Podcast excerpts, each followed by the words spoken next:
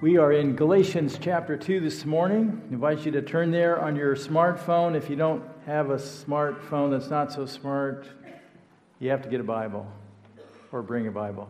Bridge kids, you're dismissed. In 1855, an 18 year old boy named Dwight applied for membership at a church in Boston. To apply for church membership, he was required to appear before the deacon board. Dwight had been raised in a Unitarian church, and as such, he didn't know the Bible very well, and he really didn't understand that Jesus had died for his sins. Dwight had uh, originally come to Boston to make his fortune, and um, to do that, and this is a little bit different in our culture today, to do that, he began attending a Bible believing church. You know, like church was a good thing back in those days. It was in the spring of that year that Dwight's Sunday school class went to Dwight's place of work in the shoe store to meet with Dwight. And on this occasion, his Sunday school teacher very humbly um, shared the good news about Jesus that Jesus Christ had died on the cross and paid the penalty for his sins. Dwight was encouraged to put his trust in the Lord Jesus Christ, who would save him from his own sin penalty. And Dwight did trust Christ and began to follow him. Now, the 18 year old Dwight stood before the deacon board of that church in Boston. And um, as they questioned Dwight, they began to uh, discern that Dwight didn't know the Bible very well. And one of the deacon, deacons asked him this question. He said, Dwight, what is it that Jesus did for us all and did for you that entitles him our love? And Dwight thought about it a little bit and he said, I don't know. I reckon Jesus did quite a bit for us, but I can't really think of anything in particular. And uh, that was not necessarily a great answer for Dwight. And so uh, the deacon board said, Dwight, what you really need to do is take a one year instruction Bible course and then come back next year. And so Dwight did that. And one year later, there's Dwight standing before the deacon board one more time. And again, they interviewed him, asked him some questions, and it didn't seem like Dwight had come very far uh, in his understanding. And he seemed to be a little bit befuddled when it came to answering questions. And so, um, because Dwight was so sincere and he seemed to be so committed, the deacons let him become a member. Few people in that Boston church thought he would ever amount to much. He could barely read, his manners were poor, and his English grammar was awful. Yet it was God's infinite grace and his persevering love that this young man named D.L. Moody, or Dwight L. Moody, was transformed into one of the most effective servants of Christ in church history. Literally, thousands and thousands of people placed their trust in Jesus through D.L. Moody's evangelistic ministry. Through his ministry and influence um, came the Moody Memorial Church in downtown Chicago, which is still preaching the Word of God today. Uh, Moody Bible Institute. Um, a magazine came out, Moody Monthly Magazine, that continued until 2003. Moody Radio, uh, now Moody Theological Seminary, and Moody Aviation Fellowship. D.L. Moody's life was transformed because he came into an understanding of God's grace through the gospel, which is really good news. It's good news for us too. It is by grace, it is by God's undeserved favor. D.L. Moody understood that. He understood that grace was a gift. He didn't, he didn't uh, deserve it, he couldn't earn it. He understood that it was God Himself that paid the price. He couldn't pay the price, it was God Himself who paid the price for His sin penalty. And that God did all of this just because He loves us. D.L. Moody understood that lost people matter to God, and therefore, lost people matter to us. Last week, we saw a similar transformation uh, in the life of the Apostle Paul. Paul was different than D.L. Moody in, in, in several ways. Unlike Moody, Paul was a very knowledgeable of the Old Testament scriptures, the Old Testament Bible. Paul was a, was a Bible scholar. Um, and then, as you know, Paul would go on and write uh, a significant amount of the New Testament for us. Uh, the interesting thing is, though, but it's the same gospel message D.L. Moody believed. It's the same gospel message that the Apostle Paul believed and proclaimed that Christ died for our sins as the only way of salvation. So this morning we come back to the book of Galatians and we see another chapter in the autobiographical sketch of Paul's life. And here we see that both Paul's message and his ministry are under fire. So would encourage you to follow in the outline uh, that's in your program this morning. First of all, tested, the gospel under fire, verses 1 through 5 in chapter 2. So let's look at verse 1. And this is a trip a trip to Jerusalem. Then, after 14 years, the Apostle Paul writes, I went up again to Jerusalem, this time with Barnabas. I took Titus along also. So let's give a little context to this. In Galatians chapter 1, verse 18, Paul said that he made a trip to Jerusalem three years after his conversion. Remember, we, we talked about Paul's conversion on the road to Damascus, and Paul was a persecutor of the church, and he hated Christians, and he was putting Christians in jail. And then on one of his trips to go to Damascus to put Christians in jail, the Apostle Paul, his name was Saul of Tarsus at that time, met Jesus Christ on the road to Damascus, and his life was radically changed. God literally just set him on his rear end and let him think about it and set him aside. And uh, Paul began to figure this out and to follow Jesus, and he was a highly committed follower of Christ. So now we come 14 years after this other trip to Jerusalem. So I'm guessing this is 17 years after his conversion to Christ. Paul goes up to Jerusalem, and it's up because everywhere is. Uh, going to Jerusalem is up from pretty much everywhere just because of its altitude, and it was a high city because it's where the temple was. And he went with Barnabas, and we, we, we learn about Barnabas in the book of Acts. And uh, Barnabas apparently was an encourager. Barnabas is likely older than Paul, and, and Barnabas was a mentor to Paul. And when Paul was a brand new Christian, uh, he needed somebody to show him the roads, ropes, and God hooked up Paul with Barnabas. And Barnabas helped kind of take the rough edge off of Paul and uh, brought him along. And so uh, early in Paul's travels, he travels with Barnabas. And then Paul says, I took Titus along also. And Titus would be like uh, a young pastor that Paul is mentoring.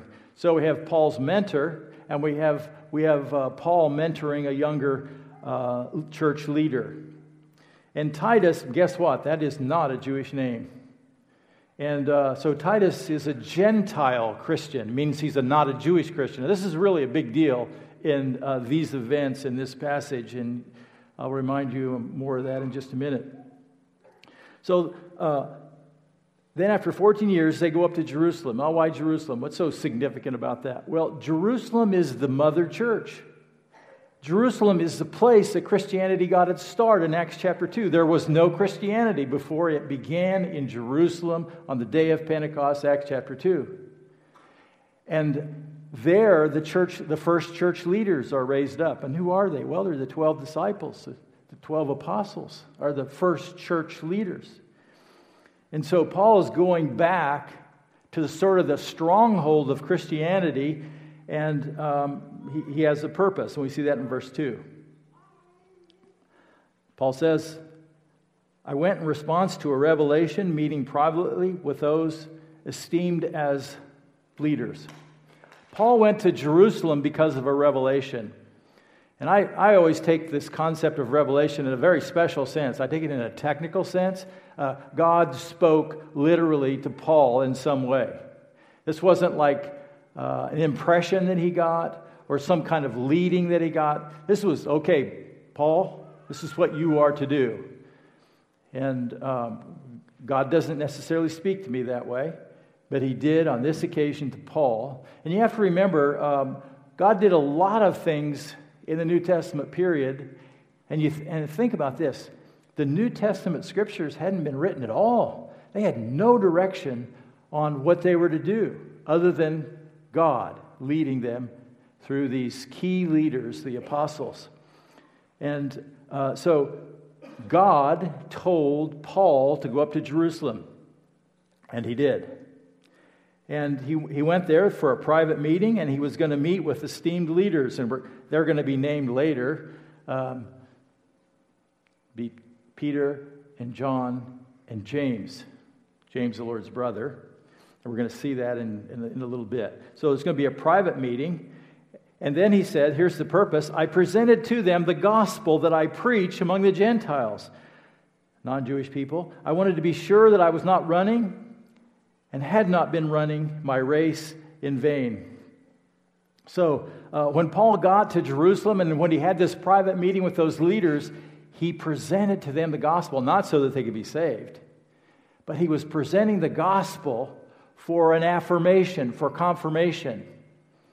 Think about this. Paul had been really operating his ministry entirely separate of the other apostles of, the, of uh, those people who had followed Jesus the, for three years and, and uh, who had received the Holy Spirit on the day of Pentecost and the day the church got started. Saul of Tarsus wasn't there. Paul wasn't there. Paul wasn't a believer yet. And Paul has become a believer on the road to Damascus, and he's been way outside of the Judean influence, Judea being around Jerusalem, and the churches there. And so Paul is sort of coming back and, and he's going he's to submit his message to the other apostles to have them weigh in. Now, Paul is not doubting that he's been off track. Paul, Paul would die for the message of the gospel. This is for, there's a lot of reasons to do this, is because there's so many questions now what the gospel is. Do you remember what the problem had been? We brought this up already. The problem uh, had been that there were people who, who wanted to bring in a different gospel. They, they wanted to change the message that Christ died for your sins, and that's enough. They wanted to say, yes, you need to believe in Jesus, but you need to be circumcised. They wanted to add something to the gospel. What they wanted him to do is to become more Jewish. You're getting too far away from the Old Testament. We need to bring you back to the Old Testament and bring you under the law of the Old Testament. You need to believe in Jesus and you need to come under the law of the Old Testament. That's what this is all about.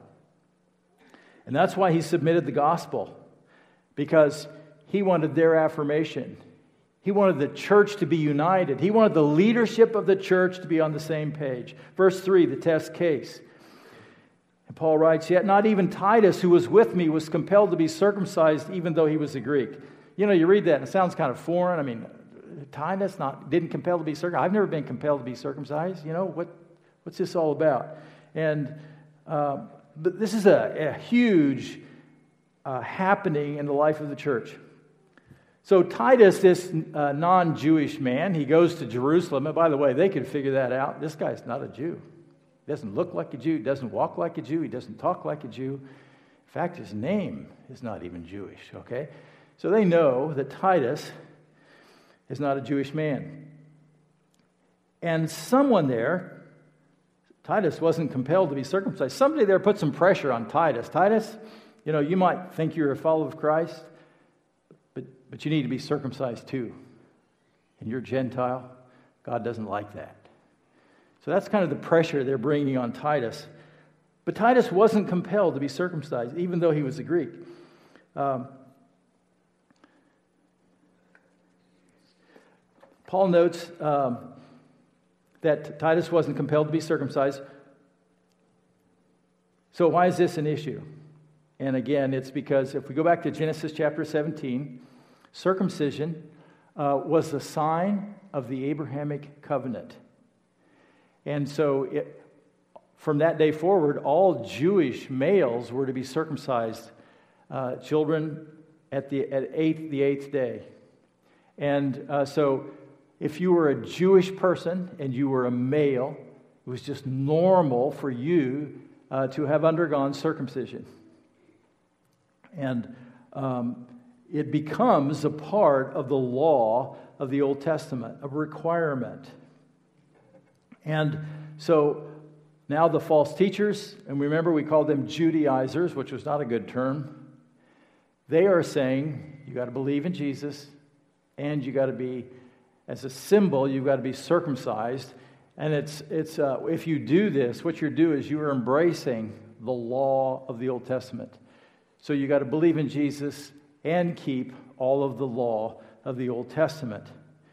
And, you know, again, the New Testament has not been written yet. And they're trying to figure out how do you, how do we take the Old Testament and how do we follow Jesus and how does it all fit? And uh, the, Apostle Paul is going to have a major part in communicating how that's going to work in the years to come. But right now, these are the early years.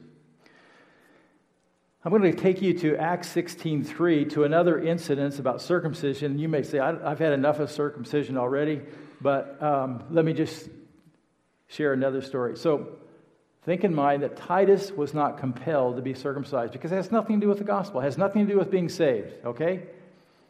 Jesus died for our sins. That's enough. He paid the price. You don't do anything else to be saved. However, Timothy was another young church leader that Paul mentored. This is after the Galatian situation. And Timothy has a Jewish mother and a Greek father. And Timothy is going to have an evangelistic ministry that includes both Jews and Greeks. Now, here's what happens in verse 3 Paul wanted to take him, Timothy, along on the journey, so he circumcised him because of the Jews who lived in that area, for they all knew that his father was a Greek. Now, it sort of sounds, well, that's a little hypocritical. I mean, Paul does one thing one time, and then Paul does another. It was actually Titus on the other occasion. And then Paul ha- has Timothy circumcised. What's that all about? Well, this wasn't, Timothy had a choice here, by the way. This was Timothy's choice. Timothy chose to, have, to be circumcised so that he could communicate with the Jewish men, so he could proclaim the gospel to Jewish men, and they wouldn't criticize him. They wouldn't say, We're not going to follow him because he's not going to be circumcised. He's never been circumcised. Paul says, I don't want that to be, or Timothy says, I don't want that to be an obstacle. I'm willing to be circumcised for the sake of Christ. So this isn't like something that was required, other than it's, it's, um, a decision that one person makes to limit their own freedom for the sake of the gospel so that there's no obstacles. Okay? So I hope you're not highly confused after that. Verses 4 and 5 the reason this matter arose because some false believers had infiltrated our ranks to spy on freedom that we have in Christ Jesus to make us slaves. So it arose because there, was, there were false teachers. They, they had infiltrated. And um, Paul uses an interesting concept here. On our freedom we have in Christ. And they wanted to make us slaves. So, just to restate, the gospel is the gospel of grace. It's God's unmerited favor. It means uh, he did, God did the work, and that we can do nothing. It's grace, by grace. Um, there's nothing to add to it. So some people have wanted to add to the gospel. They've wanted to add works. They've wanted to say, you need to believe in Jesus and keep the law. Believing in Jesus is not enough. Okay? So that's the problem. And um, Paul says, We didn't give in to them for a moment so that the truth of the gospel might be preserved for you. The gospel is under fire. And Paul is working hard to bring clarity and, and to show that he is proclaiming the same gospel. He says, um, This group came in to spy on their freedom that they have, and this group wanted to make them slaves. Now, here's the idea of making slaves. How can this, how can you, Paul become a slave? And what he's saying here is okay, the gospel made me free, sins forgiven. The gospel freed him from the penalty of the law. Now he's saying, why would we go back? Why would we accept this, this free gift and now embrace that we have to keep the law and add something to it that's not there? It's like putting a huge, major burden on everybody. Your salvation was paid for by somebody else, but now you got to pay for it yourself. And, and, and you become a slave to this doing good works. And that's what Paul is clarifying. How big a deal is this? Let me just remind us Galatians chapter 1, verses 8 through 9. We saw this the first week. Here's what the Apostle Paul thought about all this. He says, But even if, if we or an angel from heaven should preach a gospel other than one we preach to you, let them be under God's curse. As we've already said, so now I say again if anybody is preaching to you a gospel other than what you accepted, let them be under God's curse. Scripture says if you mess with the gospel, may you be under God's curse. If you change the gospel, may you be under God's curse. This is how big of a deal this is. This is way bigger than a June 25th Supreme Court decision. This is huge for the church. Changing the message of our salvation. So, a simple lesson here. The message of the gospel will always be tested. You can count on that. The message of the gospel will always be tested. The message of the gospel was tested in the first century right off the bat. The message of the gospel has been tested in every century, every decade. And there are uh, all kinds of ways that people have sought to change the gospel. And um, so I guess I just don't ever think that we're like in worse times than others when it comes to communicating the, the gospel. Um, some people have said you need to believe in Jesus and, to, and be baptized to be saved. Well, I'm baptized, but I got baptized as a follower of Christ. I got baptized because I'm a follower of Christ. I got baptized because I've been saved from the penalty of my sin. I did not get baptized so that I could be saved. Some have said, believe in Jesus and keep the sacraments. Some churches have a different number of sacraments, things that you're to do to be so, a so called good Christian. Believe in Jesus and do the sacraments. That's not the gospel. Um, some people have said you need to believe in Jesus and do good works, and that's not the gospel. I do. I want to do good works because I want to please Jesus because I'm a follower of Christ and my sins are forgiven. Not I don't do good works so that I can be saved. Um, cults have been raised up all through the centuries, and they come up with their own versions of the Bible and their own version of the gospel. The gospel is under fire because if you think about this, if you were the enemy, if, if you were Satan himself, what would you do to interrupt Jesus' command to go and make disciples of all the world. Mess with people, mess with the message. Uh, from the very beginning in Genesis chapter 3, the enemy has been messing, messing with what God told his people and distorting and changing the very words that God has said. So just count on that. So the gospel has been tested we see in the second part the gospel confirmed. Approved, the gospel confirmed, verses 6 through 10. There's a meeting in verse 6. As for those who were held in high esteem, whatever they were makes no difference to me. God, no, God does not show favoritism. They, had, they added nothing to my message. So Paul further describes the meeting that he had in Jerusalem with these leaders. Uh, and he says uh, they were held in high esteem, and, and that would be rightfully so, that the early church leaders, the apostles, were held in high esteem.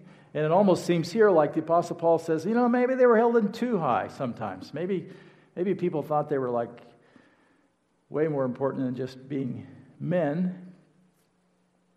And um, he says, Whatever they were makes no difference to me. God does not show favoritism, He just reminds us of that truth. And then he says, They added nothing to my message. Um, Paul was not impressed by any human opinion of these leaders. And uh, the outcome of the meeting was that these leaders added nothing to Paul's message. So they, got it, they, they came together and they met, and the Apostle Paul came from um, Syria and from the Galatian area, and he'd, he'd, uh, he'd been gone 17 years, 14 since his last visit, and he communicates the message that he's been preaching to the Gentiles, and their lives have been turned around, and churches have been established all over in these last 14 and 17 years because of the Apostle Paul's ministry. And he's comparing his message now with the church leaders in Jerusalem. And guess what? There's nothing to add to Paul's message. It's good. It's it. It's the right. It's right on target. Uh, it's the same message that Peter got up and preached in Acts chapter 2, and the church began in Jerusalem that Christ died for our sins.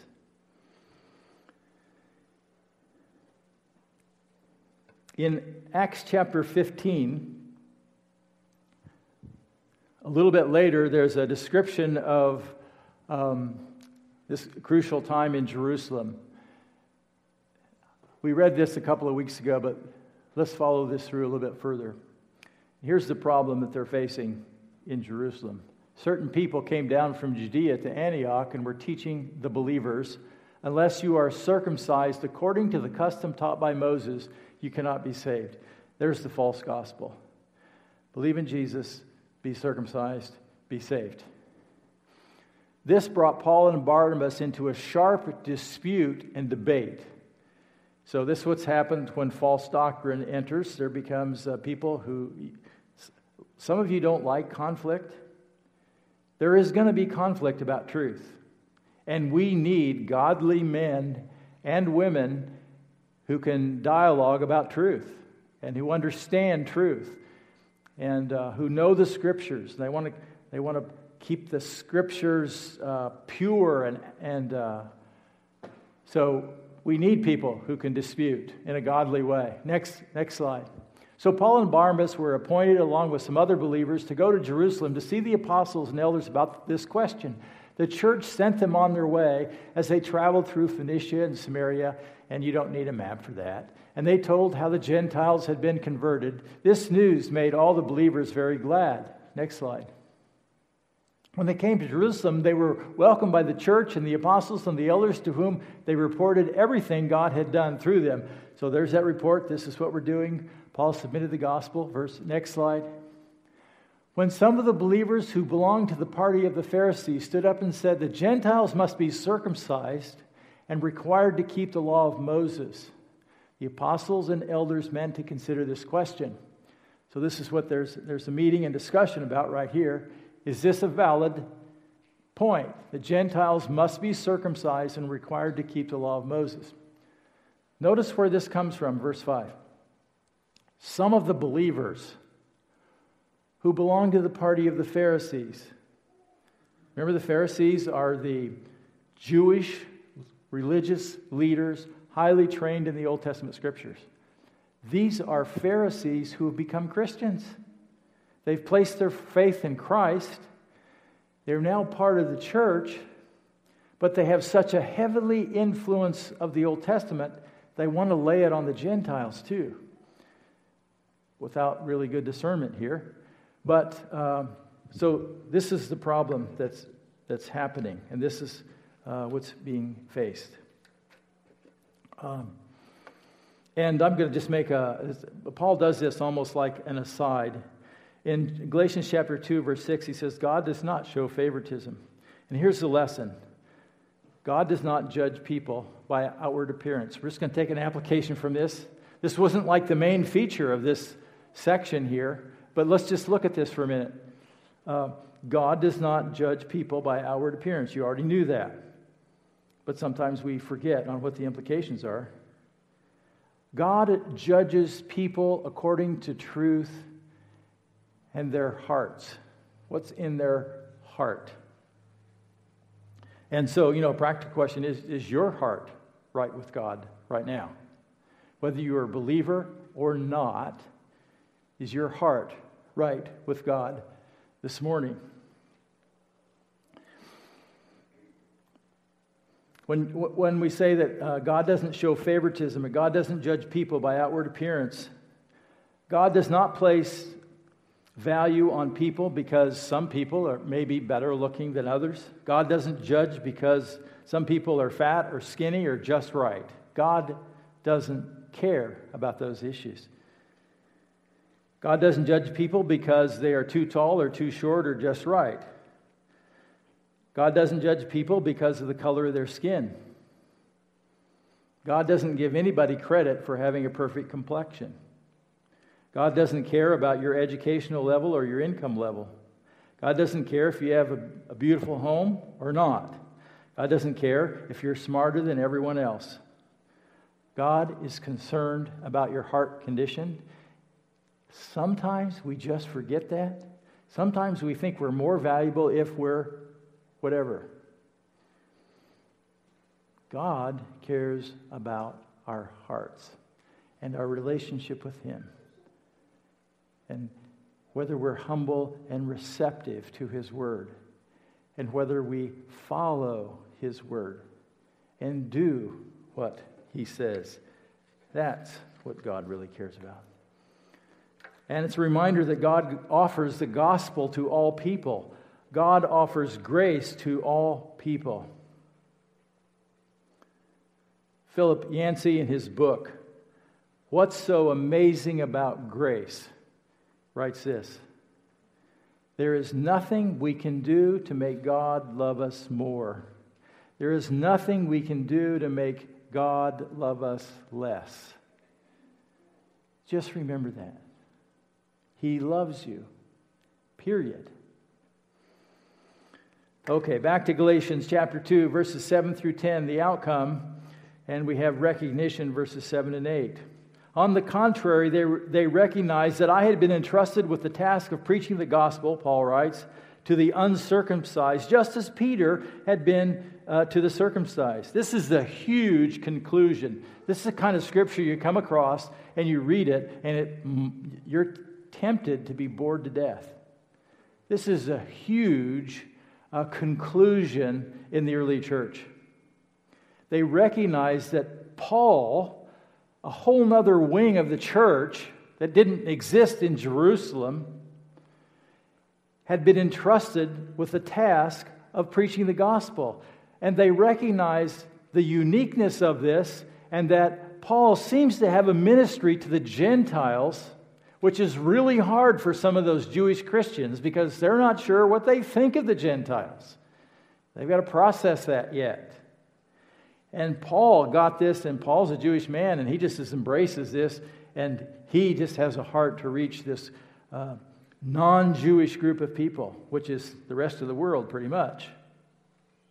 And then, at the same time, they recognize that Peter has been entrusted the gospel message to take to the circumcised. Who? The Jewish people. Two different ministries they're on equal par. One is not more important than the other. You know, the temptation would be well, Peter's ministry is more important because Peter was Jesus' right hand man, and Peter is trying to reach the Jewish people, and they're like more important. Not so. Not true. Verse 8 For God, who was at work in Peter as an apostle to the circumcised, was also at work in me, Paul says, as an apostle to the Gentiles. God was working in both ministries. God's hand of grace was on both of those ministries. Verse 9, the acceptance James, Cephas, and John. Now, when you read through the Gospels, it's often Peter, James, and John. Different group of people. Peter, James, and John are, are from the 12 disciples. Peter is mentioned first because he was the leader of the group. James and John were brothers. Now, uh, Paul writes here James, Cephas, and John. James is not the James of the Gospels. This is James, the Lord's brother, mentioned in 1 Corinthians 15, who came to faith in Christ apparently after Jesus was resurrected from the dead. It's Jesus' brother, half brother biologically. James's mother would have been Mary, the same mother that Jesus had. James's father would have been Joseph, okay? And he didn't believe in Jesus while Jesus was alive, but after Jesus was resurrected, he comes to faith in Jesus. James, the other apostle, who was a brother of John, is already dead by the time we get to Galatians chapter 2. He was, uh, he was killed earlier in the book of Acts. Cephas is Peter. Cephas is an Aramaic, Aramaic name for uh, Peter. And this is John the same. So Peter is the Peter who writes First Peter and Second Peter, and he's a leader and he's an apostle. And John is the apostle John. He's not John the Baptist. He's the, he's the John who wrote the Gospel of John, 1st and 2nd, 3rd John, and the book of Revelation. These are the pillars, esteemed as pillars, meaning they're, they're foundational leaders in the church. James, Cephas, and John, those esteemed as pillars, gave me and Barnabas the right hand of fellowship and so ever since then, Christians have been shaking with the right hand. The right hand of fellowship. This was another really big deal. Call it, we could say, a Kodak moment if you remember what Kodaks were. Like, we need to have a picture. This is way bigger than John F. Kennedy shaking Martin Luther King's hand. This was a public recognition of the acceptance of Paul's ministry with Peter's ministry. Uh, this was not a private handshake. This was in the city so that everybody could see. And Paul and Barnabas and Titus are welcome. They agreed we should go to the Gentiles and they to the circumcised. And so they walk away in unity with focused ministries and recognition that this is the gospel. Verse 10 there's a request, and they all ask, that we should continue to remember the poor, the very thing I'd been eager to do all along. Remembering the poor specifically would refer to the poor in Jerusalem and especially the poor Christians in Jerusalem. Why? Well, for one thing, during this time, we already know from the book of Acts, there had been a great famine in the land of Judea, which meant there weren't enough crops. And so that would have had a major impact on everybody there. We also know that the Christians in Jerusalem and the Judean area were, had been heavily persecuted, and uh, their property had been confiscated, and, and some of them had gone out of business because people wouldn't trade with them because they became Christians. And so you, you have people who are really struggling, struggling financially, and the apostles tell Paul, Paul, remember those poor. And what we find in the New Testament, in the book of Acts, Paul has several excursions raising funds for the poor in Jerusalem. And when you think about this, Paul's the guy who had some of those people put in jail. Paul is the guy who had some of those people's property confiscated. You know, Paul even oversaw the death of some of those people. Now, if, if uh, some, somebody in your family was killed because of Paul, you might have lost an income source. Um, Paul had a lot to do this, and now Paul is responding by helping with the needs of the poor. Um, this whole concept was taught in the Old Testament. Deuteronomy chapter 15, verse 11. And the scripture says, There will always be poor people in the land, meaning in the land of Israel here. Therefore, I command you to be open handed toward your fellow Israelites who are poor and needy in your land. So, in the Old Testament, God's people were to be open handed. Instead of being tight fisted, they were to be open handed. They were to be generous to the poor in their land, in the land of Israel. God's people were to care for God's people. Proverbs chapter 14, verse 31. And the book of Proverbs is about wisdom. We all need wisdom. Whoever oppresses the poor shows contempt for their maker, but whoever is kind to the needy honors God. When we're generous with the poor, we honor God. God's people should be kind to the poor. Uh, Proverbs 19, verse 17. Whoever is kind to the poor lends to the Lord, and he will reward them for what they have done. Again, God's people should be kind to the poor. Proverbs 21, verse 13. Whoever shuts their ears to the cry of the poor will also cry out and not be answered. So, God says if you're going to be stingy, expect God to be stingy with you. And then Proverbs 22, verse 9 says, The generous will themselves be blessed, for they share their food with the poor. Generous people share with the poor. And here's the lesson God wants all believers to practice generosity to the poor. God wants his people to practice generosity to the poor.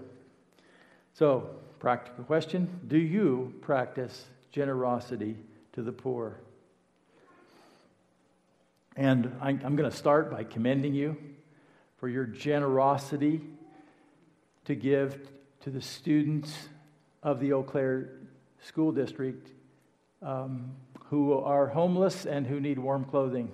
It's been amazing to see how you've responded in generosity to give to that. And that's what we're talking about here thinking about the needs of the poor and doing something for the poor. Um, about once a month, it, we usually do this on Communion Sunday. We do it just sort of out of habit and tradition to sort of let you know we have a mercy fund at the bridge.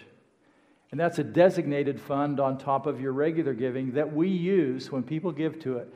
We use to help uh, needs of people in our church family who have financial need and people outside of their church family that have financial need. And uh, we'll, we've helped people with medical bills, we've helped people with car repairs, we've helped people with rent, we help people with gas. It's just whatever the need is that we are aware of, uh, we have that because of the Mercy Fund, and we have that because you give to the Mercy Fund.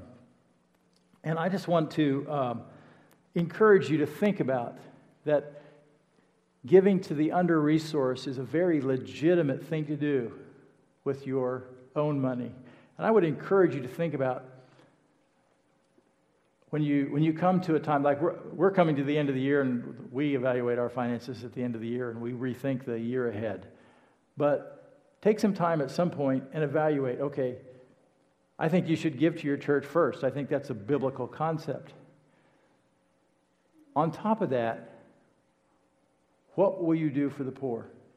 And think about can you set aside something, whether it's a, it's a monthly thing or periods in the year, depending on how your income stream works, where you would set aside something to give to the poor, like the Mercy Fund, including giving to the homeless students. Some of you sponsor children. That's an awesome way where you're giving to the poor. Team World Vision, when we help provide wa- clean water in Africa, that's giving to the poor. So, just encouraging you, it's important, it's valid, and uh, we should be involved in. So, Galatians chapter 2. The gospel uh, was tested and the gospel is confirmed, and you can expect the gospel is going to be under fire until Jesus comes. God is not, does not play favorites, and he cares about the poor. Let's stand and pray.